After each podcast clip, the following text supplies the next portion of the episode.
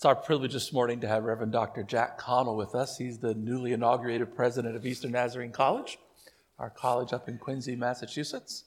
Uh, you probably are aware that in the Church of the Nazarene, we take education very, very seriously. Uh, we are very interested in discipleship and growth. And uh, really, when you think about it, our discipleship plan for our children who have finished high school is to continue their education at a Christian college. That's our plan, it's always been our Nazarene plan that we have a place of continuing growth and discipleship for our kids. And so we're great supporters of Eastern Nazarene College. Now, uh, Dr. Jack was not a Nazarene for most of his life. He comes to us from the Wesleyan denomination, and that means he had to do this like transfer of credentials kind of a thing, and he had to meet before the same board that all of you candidates are going to meet in March. He met there last year, had to answer like the same questions that you had to answer. And I am pleased to say that he answered all those questions correctly. and that his doctrine is sound and solid. And he is an honest to goodness holiness preacher and a pastor of many years as well. And so it's our delight to welcome Jack Connell to the pulpit this morning. Would you greet him this morning as he comes?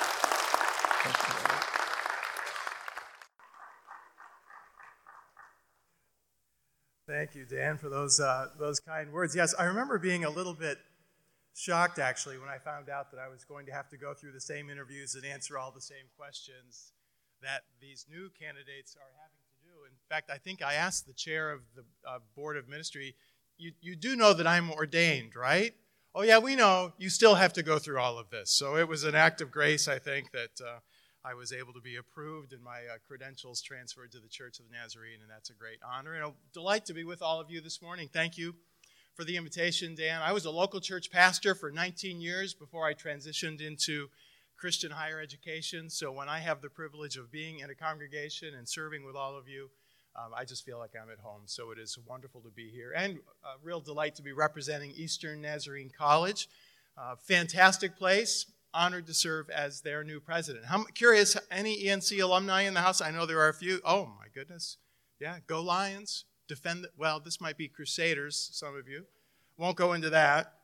How many, um, how many current students? I know there's one, Ashley down here. Let's give it up for Ashley, one of our new candidates. Yeah. And I know we have at least two. How many future students? Maybe? I know there are at least two. I met Addison and Sophie right before the service, third graders, I think, who came to me and told me that they were going to be coming to Eastern Nazarene College, but they had a very important question to ask me, which was could they be roommates when they come? And I assured them that they could. I don't know if I have the authority to do that. I don't know if I'll even be president of Eastern Nazarene College in 10 years or whenever that will be, but you heard it here. Addison and Sophie get to be roommates.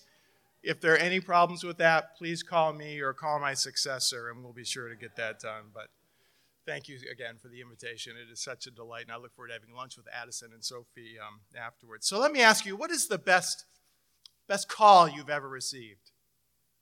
Now I know that we, you know, we hardly even use our phones to make calls anymore, right? But think back to when we used our phones to actually make calls and receive calls.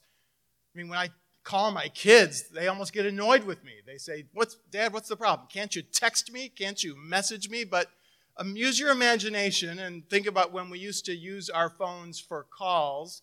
And let me ask you, what is the best call you've ever received? When I was a college student about a hundred years ago, long before cell phones were even invented, um, some of you will remember there, there was one phone on the floor of our residence hall. It was a box about this big. It was mounted to the wall. The receiver had a long cord attached to it, and 40 guys all shared this one phone. One evening, this phone in our dorm on our floor rang. One of the guys on our floor picked it up, yelled down the hall toward my room, Hey, Jack, it's for you, and it's and he named the name of a girl that everyone knew I had a crush on, but was way out of my league. And so, as I'm walking down this narrow hallway with rooms on each side toward the phone, I'm getting all kinds of grief from all the guys on the floor. Ooh, Jack, it's for you, and it's, you know, she must have the wrong number. She's going to ask you to, you know, I was getting all kinds of trash talk. It's probably not her, it's a joke. Well, I get down to the phone. I nervously answer the phone, and sure enough, it is her. I would say her name, but, you know, you could be related to her. Someone here is probably her second cousin. She tells me that she's just been elected the homecoming queen for our class, and would I like to be her escort, her date for homecoming weekend? Now, I try to pretend that I'm cool, like, you know, this happens to me all the time. So, of course, I say to her, Well, I'll check my schedule. I think I might already have a date that weekend. I'll see if I'm available. No, my answer was more like, Yes, and will you marry me? And we got to spend the weekend together. I sat with her at the homecoming banquet. I rode with her on the class float in the homecoming parade. We ended up dating a little bit. I'd call that a pretty good call, wouldn't you? Of course, she called me about six months later and said, Jack, I've been praying about our relationship. And you can finish the sentence, right? And I think it's the Lord's will that we should just be friends. Which was shocking to me because the Lord was telling me no such thing. So it was sort of like being dumped by God and a girl at the exact same moment. But that first call, that first call, it's a pretty good one. I hope you've had some great calls, maybe about a new baby being born or about a new job or that you've just been accepted into Eastern Nazarene College.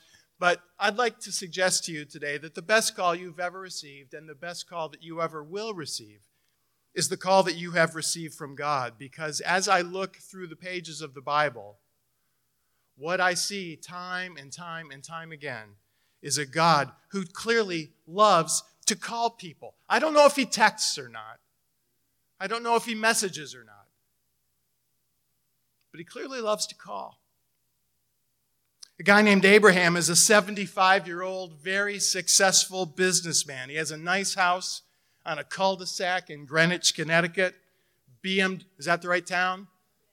BMW convertible in the driveway, country club membership. His wife, Sarah, loves to go to New York City with her high society friends and shop on Fifth Avenue and go to Broadway shows. Abe and Sarah are living the good life. But one day, God shows up in Abraham's life and calls him. And it's a call to leave all of that and go to a new nation, a new country, and start a new nation that would become a blessing to the whole world. And Abraham and Sarah do it and they begin an adventure that they never could have imagined. And the story of their lives is changed forever. And the trajectory of our entire planet is changed forever. Because God is a God who seems to have it in his heart to call people and to invite them into extraordinary adventures. A little while later, a broken down old shepherd named Moses is out doing what he's been doing every single day for 40 years taking his sheep for a walk. But then something happens that hasn't happened once in those 40 years. Moses sees a bush that bursts into flame. Now, Moses wasn't a smoker, he hadn't thrown a cigarette in there. The sheep, they hadn't started the fire. This bush just appears to spontaneously combust. And then it starts talking to him. Now imagine that your cell phone at the beginning of the day turns itself on, starts throwing off a few sparks, and then starts talking to you. I don't know. Maybe iPhones can do that now. Didn't the new one just come out? Maybe they got that covered. Imagine that this podium bursts into flame one Sunday morning and starts talking to everyone. I think that's a service, Dan, that people would remember. There's no record of what Moses first says when he sees this bush that's burning into flame, but a guy named Ken Davis suggested it was probably something like, Wow, freaketh me out. But God, it's God who calls to Moses out of that bush, and he asks him to go back to the nation of Egypt and free the children of Israel from their bondage and lead them into the promised land. And Moses says yes, and his life is forever changed. And the history of the planet is forever changed because God just seems to have it in his heart to be a God who calls people and invites them into extraordinary adventures. Jesus walks the planet and he sees fishermen and tax collectors and prostitutes. And what does he do? He calls them. He's always saying to them things like, Come, follow me, be one of my disciples, enter into my work. Because God is a God who calls. The calling continues all the way to the very last page of the Bible, Revelation 22, which says this The Spirit and the bride say, Come. And let him who hears say, Come. Whoever is thirsty, let him come. Whoever wishes, let him take the free gift of the water of life from the first page of the Bible to the last. God is a God who calls and calls and calls. And friends, here's what I believe to be true about you I believe that God is calling you, every single one of you. I believe that God went to all the trouble to make you, and it is not for nothing. I believe He has a mark He wants you to make. I believe He has a legacy He wants you to leave. I believe He has a calling He wants you to fulfill. You know, it may be that the most important day of your life is the day that you are born, but I believe the second most important day of your life might be the day you discover what you were born for. And that is to understand and respond to the call of God on your life. And what is that call? What is that mark that God wants you to make? Well, it's a really big question. It can be a pretty complicated question. I know it's one of the top questions on the, the minds of our students at Eastern Nazarene College. I love the earnestness which, with which they pursue that question and often ask me about that question. God, Jack, or whoever they're speaking with, God, what is your call upon my life? But it's not just a question for college students, and it's not just a question for teenagers. It's a question for all of us because I hope we all continue to wrestle throughout our lives at some level with the question God, what is it that you're calling me to do? Who is it that you want me to become? Just a few years ago, my wife, uh, Wendy, and I were at one of those decision making crossroads. We had actually just left pastoral ministry after 19 years. We had just moved to Kentucky, and I was in a new position as a dean at a theological seminary. And for a lot of reasons that I won't take the time to bore you with, because lunch is right out there, and I'm in that awkward place of now knowing it's me that's standing between you and lunch. But Dan said as long as I keep it under an hour, we're good. So, for a lot of reasons, that move to Kentucky was not working out very well. And my wife Wendy and I now had to decide what do we do? What is God's call on us in this moment? We essentially had three options. We could stay right where we were in Kentucky and push through and sort of follow the train of thought that says, well, we believe God called us here, and yeah, it's a really rough patch of water right now, but let's stay here, be faithful to this, and this is what God desires of us. Or the church that I had been serving for all those years had not yet found a new pastor, and there was some conversation about maybe I'll go back to that church. Kind of call that whole thing a mulligan and just go back. Or maybe we should do something else altogether. Door number one, door number two, door number three. And can I just tell you, it was a mess. It was a messy, complicated, difficult time. Wendy and I did not always agree on how we were analyzing the situation, what we thought was the next chapter for us. Each one of those options had major implications for our four kids, and believe me, they had different opinions about what the better option would be for them. Every one of those doors, those three doors, had major upsides and major downsides. There was no obvious, good, clear answer. And Wendy and I absolutely felt like we were falling apart at the seams as we were trying to figure this out over a span of several weeks. Now, as you'd expect, we were doing all the, all the things that good Christian people do to try to discern the call of God. So we were praying, and we were fasting, and we were getting advice, and we were searching the pages of Scripture, and we were making long lists of pros and cons. I took a day off of work, uh, pushed that into a long weekend, and spent those three days in solitude.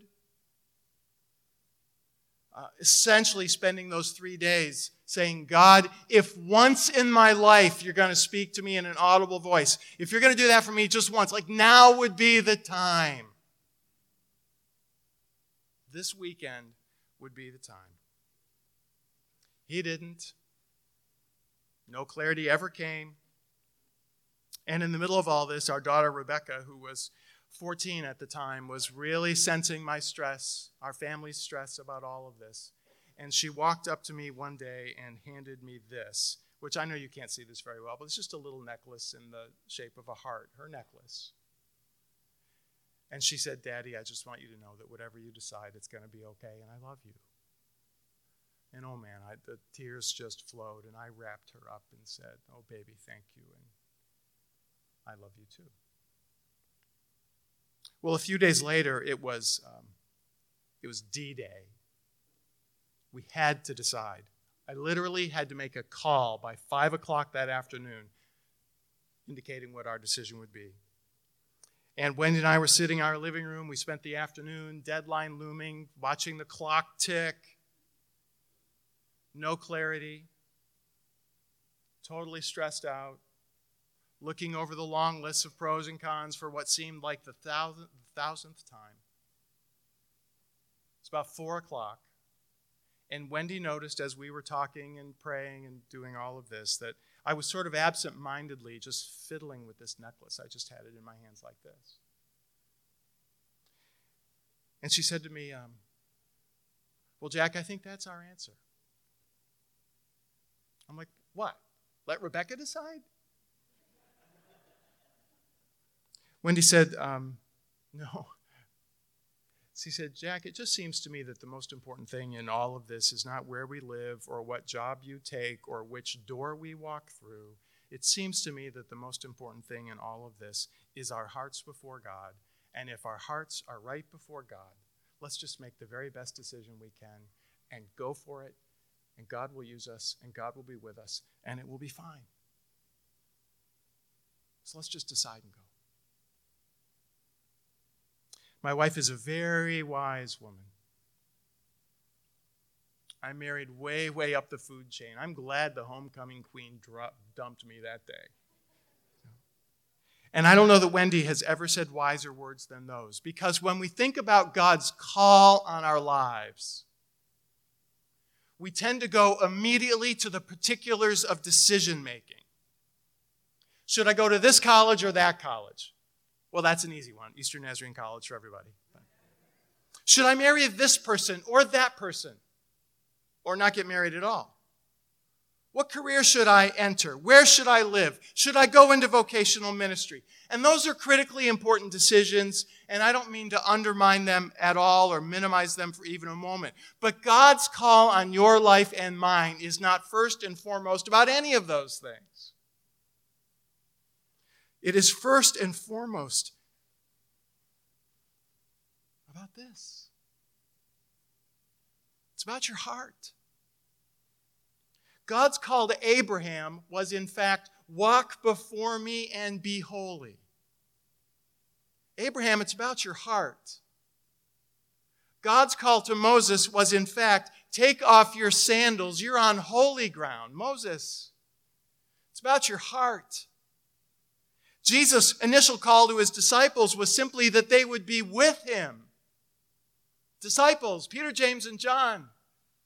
It's about your heart. I'd like you to consider this morning the possibility that the call of God on your life has less to do with cloudy questions about your future and more to do with who God is clearly calling you to be right now. Because God's call is first and foremost about your heart. It's about Him transforming us more and more into people of grace and compassion and joy and integrity, hearts that reflect the heart of his son Jesus. And I carried this necklace around with me every day for about two years till Rebecca finally asked for it back to remind myself of that very foundational fact about our relationship with God. What, what God cares about most is not the college I went to, or write my resume, or the town I live in, or what I'm going to choose at the next critical crossroads in my life. What He cares about more than anything is my heart. But here's the thing God's call on our lives is not just about our hearts, it's about being people who, with hearts like Christ, then go out. And as the pastor so eloquently prayed this morning, that we then go out and are agents of his grace in a lost and hurting world. God's call to Abraham wasn't just so that he and Sarah could have devotions together and live a happy life.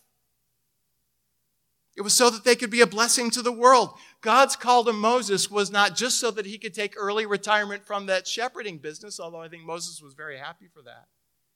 God's call to Moses was so that a nation could be freed from their bondage, so that justice could come. Jesus' call to his disciples was not just so that they could experience his love, it was so that they could extend his love to the whole world. This heart transforming work that God does in our lives is not just for us. It's not just so that we can get our ticket punched to heaven, so that we can come together here on Sunday mornings and sing beautiful songs of worship and hear messages and have lunch, as good as all that is. It's so that we can be agents of transformation in this lost and hurting world that God loves so very much. Today seems to be Rebecca Day. I'm glad she's not here. Don't tell her I'm talking about her, okay? It's just us. Is this service live streamed? Let me tell you one more story about Rebecca. Uh, Wendy and I have these um, memory books for each one of our kids. And when they were little and something funny or interesting or cute would happen, you know, we'd write it down in the memory book. Do you guys have things like these? So let me share with you something I wrote when Rebecca was five years old. Dear Rebecca, today you asked me if I would teach you how to play chess. I happily agreed since I figured chess would be a good way for you to begin learning skills like critical thinking and problem solving, and because there aren't many people I can beat at chess, and I figured this might be a game I could actually win. I explained how the pieces are arranged on the board, how each piece moves, how the object of the game is to capture the other king, and then we began to play. A couple moves into the game, I put one of my pieces in a position where it could be captured by one of your pawns. And I showed this to you and encouraged you to take my piece. But you informed me that your pawn couldn't take my piece. And when I asked you why, you said, because he's a friendly pawn and he doesn't like to hurt other people. A couple moves later, I put one of my pieces in a position where your knight could capture it. And again, I showed this to you. This time you happily moved your knight to where my piece was. But as you did, you moved your bishop right along with the knight and put them both on the space together. When I explained that you could only move one piece at a time in chess, you said that the two pieces loved each other and were holding hands. They had to stay together. How could I argue with this? I wrote down. A couple moves later, I wanted to teach you about putting the king into check. So I moved one of my pieces to a place where it was threatening your king. When I showed this to you, your response was to move your king right off the board over to the edge of the dining room table. And when I said, Rebecca, you need to keep your pieces on the board, you said, but daddy, his home is over here and this is where he's safe. And I knew I wasn't even going to be able to beat my five year old daughter at a game of chess. How do you beat someone who plays the game by a different set of rules? You ought to play Monopoly with my daughter, but that's a story for another day. Friends, there is a way the game is played in this world. And the rules of the game have to do, they're very similar actually to the rules of chess. They have to do with power and expanding your kingdom and money and pleasure and piling up more of whatever it is that you think will make you happy. And everybody, or virtually everybody, is playing some version of that game out there. And that's what creates the world that we see on the evening news every night, a world that is increasingly filled with brokenness and self centeredness and injustice and oppression. But God's call on your life and on mine is to be people who step into that world and play the game by an entirely different set of rules, where qualities like compassion and humility and generosity and integrity rule the day so that the poor are fed and the broken are healed and relationships are reconciled and justice is done and the lost are found. And so that God's will is increasingly done on earth, just as it is in heaven. I think we prayed that earlier in this service. And friends, no matter where you go to college, no matter, where, matter whether you end up rich or poor, married or single, Connecticut or Kentucky or Kenya, butcher, baker, or candlestick maker, that is the call God is placing upon your life. There does not have to be a lot of mystery about this. We get all tied up in knots of stress. What is God's call for my life? Friends, it isn't hard to figure out at all. It's to so surrender yourself to God that His transforming work gets done in your heart. And then you walk out into that world and you make a difference for Him. That is the call of God and it's the best call you are ever going to receive. Let me tell you do I have three minutes? I'm sorry, it's lunchtime. The chicken is burning out there because I'm going on solo. Let me tell you a quick story and I'm done. It's about a good friend of mine who, um, he's a pastor in his late 50s. He's much older than I am. No, he's about my age. He recently did some calculations. He's a gifted, gifted pastor. He recently did some calculations, though, and figured out that he has about a thousand Sunday mornings left. This is sobering, Pastor Dan. you know, 20 years or so would be a thousand Sundays, right? So my friend went out and bought a thousand marbles. And he bought a big glass jar and he put the marbles in the jar, put the big glass, put the big jar on his desk in his office at church. And every Sunday morning, right before he comes out to greet the congregation and begin the service, he takes one of the marbles out of that jar. He hands it to somebody in the congregation. It's a very, very large church. And he says to them, Just ask me about this sometime. Just ask me about this sometime. And Sunday by Sunday by Sunday, my friend Steve is watching the level of marbles slowly go down in his jar. How many of you think this is a little bit morbid? Yeah, I do. I mean, my friend is he's literally losing his marbles. But he said that one Sunday morning he gave um, he gave his marble to a little girl probably about Addison's age. She asked about it and she was all sad about what this meant. And so the next Sunday, she came in with a baggie full of marbles and said, Pastor, I don't want you to die. And he figures that this little girl added about six months to his life. But my friend Steve says, I asked him about it because it really did strike me as, boy, that's a little rough. That's a little depressing. He said, Jack, I don't think this is morbid at all.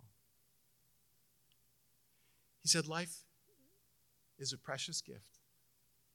And it goes by so very quickly. And he said, I do this because I simply want to make sure I am on point every single week with what God has called me to do. Friends, what matters most in your life is being faithful to the calling that God has given you. Because God has put you on this planet, and it is not for nothing. He does have a legacy He wants you to leave. He does have a mark He wants you to make. He does have a calling He wants you to fulfill. And I don't know how many marbles you have left in your jar. I think I'm probably south of a thousand by now. But your life is too short to give it to anything else than being faithful to the call of God. Because it is the very best call you are ever going to receive. Pursue it with everything you are. We congratulate those who are celebrating a call to vocational ministry this morning. But the call is for every single one of us. Amen.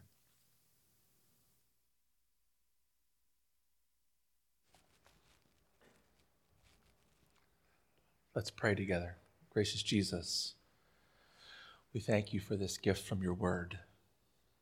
And we ask that our hearts would be open, that we would hear all that you would say, that we would have ears to hear and eyes to see what you would do in us. We pray this in the name of Christ. Amen. May you have confidence to know that the one who began a good work in you will be faithful to complete it, and that by his grace you can be transformed to the character of Christ, to the glory of God, Father, Son, and Holy Spirit. Amen.